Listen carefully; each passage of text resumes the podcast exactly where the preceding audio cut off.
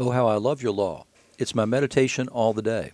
Your commandment makes me wiser than my enemies, for it is ever with me. I have more understanding than all my teachers, for your testimonies are my meditation. I understand more than the aged, for I keep your precepts. I hold back my feet from every evil way, in order to keep your word. I do not turn aside from your rules, for you have taught me. How sweet are your words to my mouth, sweeter than honey to my mouth. Through your precepts I get understanding. Therefore I hate every false way. Those are verses 97 to 104 of Psalm 119, verses 97 to 102 of which are the psalm appointed for today, Wednesday, May the 25th, 2022. You're listening to Faith Seeking Understanding, and I'm your host, John Green. Thanks for being along. We are, the last couple of days, we've been in the book of Deuteronomy, and today we're transitioning over to another one of those books of the Apocrypha. And that is the book of Baruch, and so we don't always use that. Again, when we read these lessons from this, if we were in a service, you know, that when somebody read it, if they read an Old Testament lesson, if they read from Deuteronomy, for instance, then what would happen would be we would say the word of the Lord, and the response would be thanks be to God. But if we read this in the same service, we would only say here ends the lesson, because we're not claiming it to be the word of God. What we believe the book of Baruch is that it is a reflection of Baruch, the scribe of Jeremiah, who's mentioned in Jeremiah 1:1. And so we believe that he wrote this as a reflection on what he sees, sort of it's sort of a sequel to, or an epilogue, one or the other, to the book of Jeremiah and to the book of Lamentations, which was also written by Jeremiah. So he begins with, O Israel, this is in chapter 3, verses 24 to 37. O Israel, how great is the house of God, and how vast the territory that he possesses. It's great and has no bounds. It's high and immeasurable. And now here we go into an odd place. The giants were born there who were famous of old, great in stature, expert in war. God did not choose them, nor give them the way to knowledge. So they perished because they had no wisdom. They perished through their folly. Uh-oh. Who are these giants? These giants are the Nephilim, the people that are mentioned in Genesis 6:4, right before the flood, and they are the cause in so many ways of the flood, because they're the cause of the wickedness that existed on the earth. These are angels who abandoned their heavenly habitations. They were the sons of God, who came down and saw that the sons of men, the daughters of men, were beautiful, and so they began to procreate with them. So when Jesus says that in heaven we're like angels in that we don't procreate, he doesn't mean they're incapable. No, they took on human form and became men, but they became the giants, the mighty men of old. And you might think this is weird and it's creepy and you've never heard this before, but we need to. We need to get a grip on who this is, because there's been too much sort of bad teaching out there because we prefer not to deal with this. But there are spiritual realities that became physical realities as well, in the same way that Jesus became incarnate. So we've got to deal with this. And so what happens is, and we see this in the New Testament, actually. Jesus quotes some from the book of Enoch more than once. Peter does, and Jude does. So all of them are influenced by that. But we also see hints of that in some of Paul's writings as well, because he will refer to things that come from the book of Enoch. And so he's making sort of dogmatic statements sometimes about that. Doesn't mean we think Enoch is inspired and that it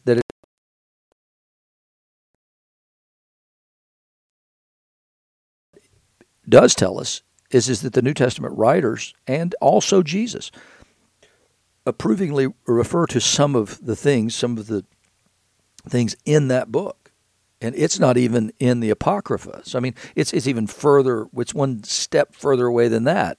It's in what's known as the pseudepigrapha, and that is we don't know what these are, but we do know and recognize that they influenced greatly both rabbinic Judaism and early Christianity. There's a supernatural worldview that's at work here, and obviously we see it here in this writing of Baruch. that nobody's doubting this. There's a belief that these giants existed. Goliath would have been one of them. It didn't matter how many times you try and evade that. But the reality is that there have been plenty of skulls and skeletons that have been found in this region that would give rise to the truth that these ones existed. And so it's weird and it's strange and it's probably not something you're accustomed to. I'm going to encourage you to look up on YouTube, go there and look up Nephilim, Nephilim, but pair that with Michael Heiser, Heiser. I think Heiser's probably the best on the Nephilim. He's one of the head guys at Logos Bible Software. So he's not a kook. He's very mainstream, but he's an incredible scholar, and I highly recommend looking at his work. Anyway, so he's saying of them, God didn't choose them. They fell from grace, nor give them the way to knowledge. They had certain knowledge, but not fullness, and they certainly didn't possess wisdom. Who has gone up into heaven and taken her and brought her down from the clouds? Who's gone over the sea and found her? We're talking about wisdom here. And will buy her for pure gold. No one knows the way to her or is concerned about the paths to her. But he who knows all things, God, knows her. He found her by his understanding. He who prepared the earth for all time, filled it with four-footed creatures. He who sends forth the light, and it goes, called it, and it obeyed him in fear. The stars shone in their watches and were glad. He called them, and they said, here we are, which is exactly the same thing that Abraham says again and again to the Lord. They, the stars, shone with gladness for him who made them. This is our God. No other can be compared to him. He found the whole way to knowledge and gave her to Jacob, his servant, and to Israel, whom he loved. Now, Jacob and Israel are the same person. But we're also told that Jacob was the one that God loved. And so it says that Jacob received wisdom. Now, Joseph would have been the place I would have gone. I would have said Joseph had wisdom if we wanted to go back in time to that place. Afterwards, she appeared upon the earth and lived among men. And we live in that time if we ask for the Holy Spirit, because that's the spirit of wisdom. So we've got to bring forth wisdom on the earth. Christians should be the wisest people. Jesus says, in fact, be wise as serpents and innocent as doves. And he's calling us to lives of wisdom. And again, if I point back to Solomon, what do we see? We see that the smartest thing Solomon did was ask for wisdom. And it was given to him. And then everything else besides. So when we pray, pray for wisdom. We should always be praying for wisdom. Wisdom in specific circumstances. Whenever we feel out of our depth and confused, just stop and pray and ask God for wisdom. You know, we can speak without wisdom. We can speak with worldly wisdom. And I think if we've seen anything clearly for the last 2 years at least, what we've seen is a lack of wisdom. We've seen people speaking out of their hat on things. Sometimes those people are the experts who say, well, the science changed. Well, there was no science behind your first statement. You made it up. The 6-foot social distancing thing, completely made up. There's no science behind that. And it's not even the standard in other parts of the world. So when we speak, we need to speak with wisdom as Christians. We need to be able to evaluate situations, and we need wisdom to evaluate those situations. We need wisdom to evaluate, frankly, whether or not we're being lied to. And that's the important place to start. Here in the gospel today in Luke 12:22-31, Jesus says to the disciples, therefore I tell you, and he's just told them that what they need to do is lay down their lives. And so what he's going to tell them is what true wisdom looks like. He says, therefore, I tell you, don't be anxious about your life, what you'll eat, about your body, what you'll put on, for life's more than food, and the body more than clothing. And Jesus doesn't just teach it, he lives it. That's what he did when he went out in the wilderness and was tempted after a 40-day fast. It's also, he's not worried about his life here on earth. He constantly is living a life of radical trust. And the way that you do that is by living also a life of radical obedience. You can't separate those two things one from another. You can't live a life of radical trust if you're being radically disobedient to the Word of God, to the way that He teaches you to live. It doesn't make any sense to then say, oh, I'm trusting God that He'll provide for everything, but I'm not living a life of radical obedience to the one that I say I'm trusting, because then I'm going to blame Him for failing to do what He said He would do. No. Radical obedience has to be paired with radical trust. Consider the ravens, he says. They neither sow nor reap, but they have neither storehouse nor barn, and yet God feeds them. I mean, they exist, and sometimes He uses us. I mean, we feed lots of birds every day, including some big old crows that I would have called a raven if I didn't know slightly better than that. But it's true that God will provide for them, that they live without working for that. They find food that God provided. He says, how much more value are you than the birds? I mean, it seems simple, but there are people who don't know that, who don't understand that we are more important than the other parts of creation because we alone were created in the image of God. And that matters. It matters now and it matters eternally. He said, which of you, by being anxious, can add a single hour to his span of life through your anxiety? And the answer is clearly nobody. If then you're able to do as small a thing as that, then why are you, if you're unable to do as small a thing as that, why are you anxious about the rest? If your anxiety doesn't produce even 1 hour of extra life, then what do you think it's going to add to anything else? Anxiousness, fear, is never the solution to anything. Consider the lilies, how they grow. They neither toil nor spin. Again, he's gone back to the same thing. Neither sow nor reap, toil nor spin. Yet I tell you, even Solomon in all his glory was not arrayed like one of these. God takes delight, he says, in the ravens. He takes delight in the lilies of the field. And that Solomon in his glory wasn't even arrayed like this. But if God so clothes the grass, which is alive in the field today and tomorrow is thrown into the oven, how much more will he clothe you, O you of little faith? Jesus is saying, how much value do you think you have to the Father? Don't you think you're more valuable than the birds of the air, or the grass of the field? Don't you see that? You can trust him, is what he's saying, because you're of infinite value and worth to the Father. You're created in his image. I mean, he's continuing that same teaching that he had from after the teaching on the Lord's Prayer, when he teaches them that, no, you've just got to trust in the good Father that you have. Hey, if evil people like you know how to give good gifts to their children, don't you think the Father in heaven, the one who is good, knows how to give good gifts to his children? So he's saying the same thing here. He's telling them how loved they are and how much they can trust their Father. And don't seek what you're to eat and drink and be worried. And he's what he says up above. Don't be worried about all those things. For the nations of the world seek after those things, and your Father knows that you need them. Instead, seek his kingdom, and these things will be added to you. And it's the C.S. Lewis quote that if you seek earth, then you won't get either heaven or earth. But if you seek heaven, then you'll get heaven with earth thrown in the balance. And it's hard to do that. You know, it's hard to do that because we don't. We don't practice it. We don't pursue the kingdom of God. We're pursuing other things. We don't heed this teaching because ultimately we don't believe it, and we'll grab onto something. It's like losing your balance and then, you know, reaching out and grabbing something to keep you from losing your balance rather than working on your balance. And so that's what we're intended to do here is that we're intended to seek the kingdom. So my admonition today is just do it for a little while, right? Set that as the priority for the day. Just stop right now and pray, Lord, show me what it means to seek your kingdom in the moment that I'm in. What would it look like if I laid down my fears and concerns about everything else and just cared about your kingdom the way that Jesus cared about your kingdom? What would it look like if I were to do that right now? What would the rest of my day look like? Would I reprioritize my day? Would I do things differently today if that were my goal, was to seek the kingdom of God and trust him for everything else? In the passage from James, he's telling people how to live. He says, is anyone among you suffering? Let him pray. Is anybody cheerful? Let him sing praise. So what's he saying here? It's seeking the kingdom of God. If you're suffering, then pray and ask God to heal you.